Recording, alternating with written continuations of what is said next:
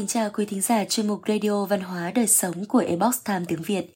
Hôm nay, chúng tôi hân hạnh gửi đến quý vị bài viết có nhan đề Những nguyên tắc làm giàu thông minh của người Do Thái. Bài viết của tác giả Thảo Vi. Kính mời quý vị cùng lắng nghe. Tạp chí Forbes của Hoa Kỳ vào năm 2003 đã từng công bố trong những người giàu có tài sản từ 30 tỷ USD trở lên – tỷ lệ người Do Thái chiếm đến 75%. Điều này cho thấy người Do Thái có trí tuệ kinh doanh siêu việt. Vì sao lại như vậy? Đó là vì họ luôn tuân thủ những nguyên tắc làm giàu thông minh. Dù chỉ là một đô la cũng phải kiếm về.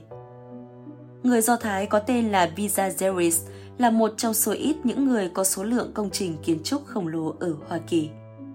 Ông được mệnh danh là vua kiến trúc. Vào năm 1960, số tài sản của ông đạt mức 200 triệu USD. Một trong số những nguyên tắc kiếm tiền quan trọng của Zeris chính là dù chỉ là một đô la cũng phải kiếm về bằng được. Điều này có nghĩa là gì?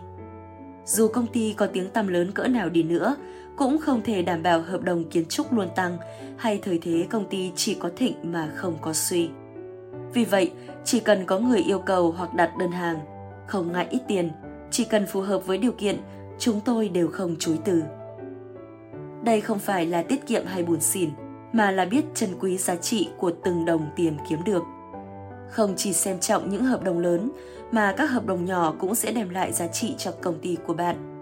Và chắc chắn, nhiều hợp đồng nhỏ sẽ mang đến một hợp đồng to. Kinh doanh không chỉ là cuộc trao đổi của tiền bạc, mà còn là sự tích lũy của những giá trị và trải nghiệm khác. Theo triết lý kinh doanh, dù chỉ là một đô la cũng phải kiếm về. Zeris không chỉ áp dụng nó cho chính mình, mà còn áp dụng nó cho cả khách hàng của mình. Đặt lợi ích khách hàng lên hàng đầu, giúp họ kiếm thêm nhiều lợi nhuận trong thời gian ngắn hơn. Cách làm này không hề ảnh hưởng đến việc kiếm tiền của công ty ông, mà ngược lại còn giúp ông có được nhiều khách hàng trung thành hơn. Thời gian là vàng bạc. Trong châm ngôn kinh doanh của người Do Thái có câu, đừng đánh cắp thời gian, Điều này không chỉ áp dụng trong việc kiếm tiền, mà còn là lời nhắc nhở phải hành xử lễ phép khi thực hiện các hoạt động kinh doanh. Người Do Thái xem trọng thời gian, ở một tầng ý nghĩa khác là nắm chắc từng phút, từng giây mới có thể giành được cơ hội trong kinh doanh. Vì vậy, trễ hẹn, câu giờ, trì hoãn không phải là phong cách làm việc của người Do Thái. Chữ tín là chìa khóa thành công. Trong kinh doanh, người Do Thái chú trọng nhất là khế ước. Thương nhân Do Thái nổi tiếng là người biết trọng chữ tín. Người Do Thái một khi đã ký hợp đồng, bất luận xảy ra vấn đề gì cũng đều nhất quyết không nuốt lời. Lợi nhuận là yếu tố quan trọng của doanh nghiệp, nhưng uy tín, thương hiệu còn quan trọng hơn nhiều. Tiền bạc có thể mua được tất cả, song không thể mua được chữ tín trong kinh doanh. Có chữ tín, doanh nghiệp mới phát triển và từ đó mới có thể thu lợi nhuận cao Người Do Thái cho rằng đã kinh doanh phải biết tuân thủ chữ tín trước khi áp dụng các nguyên tắc, thủ thuật để giành lại lợi nhuận. Thực tế giới giàu có trên thế giới đều thừa nhận họ đã thành công khi học được chữ tín ở người Do Thái. Đàm phán tạo ra giá trị Một câu chuyện kinh điển được lưu truyền rộng rãi trong cộng đồng người Do Thái như sau. Có một người cho hai đứa trẻ một quả cam. Hai đứa trẻ chỉ vì việc chiêu quả cam này mà cãi nhau – Thấy vậy, người đó liền đề xuất cho một đứa trẻ phụ trách cắt quả cam, đứa trẻ còn lại sẽ được chọn cam trước.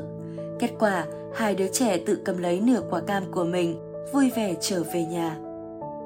Đứa trẻ thứ nhất về đến nhà, liền lấy các muối cam vứt đi, đem vỏ cam nghiền nát ra, trộn vào trong bột mì nướng bánh ăn. Đứa bé kia thì lấy muối cam bỏ vào máy ép trái cây, ép thành nước để uống, vứt vỏ xanh vào thùng rác. Từ câu chuyện phía trên của chúng ta có thể thấy, mặc dù hai đứa trẻ, mỗi đứa đều cầm lấy một nửa quả cam bằng nhau, nhưng chúng lại không tận dụng hết nguyên liệu của mình, không đạt được lợi ích lớn nhất. Do trước đó chúng đã không nói ra thứ mà bản thân mình mong muốn, không nói chuyện và thương lượng với nhau, từ đó dẫn đến việc theo đuổi một cách mù quáng về sự công bằng trên lập trường và hình thức. Kết quả, hai bên không thỏa thuận được với nhau trong quá trình đàm phán. Vì vậy, bài học người Do Thái muốn nhắn nhủ là luôn tìm hiểu ước muốn của bản thân và của đối tác để đàm phán và đi tới một kết quả tốt nhất cho cả đôi bên. Thương trường không phải là chiến trường nếu mỗi bên biết lùi lại và quan sát nhu cầu thực sự của nhau với một tâm thái thiện trí. Quý thính giả thân mến, chuyên mục Radio Văn hóa Đời Sống của Ebox Time tiếng Việt đến đây là hết. Để đọc các bài viết khác của chúng tôi, quý vị có thể truy cập vào trang web e itviet.com. Cảm ơn quý vị đã lắng nghe, quan tâm và đăng ký kênh. Xin chào tạm biệt và hẹn gặp lại quý vị trong những chương trình lần sau.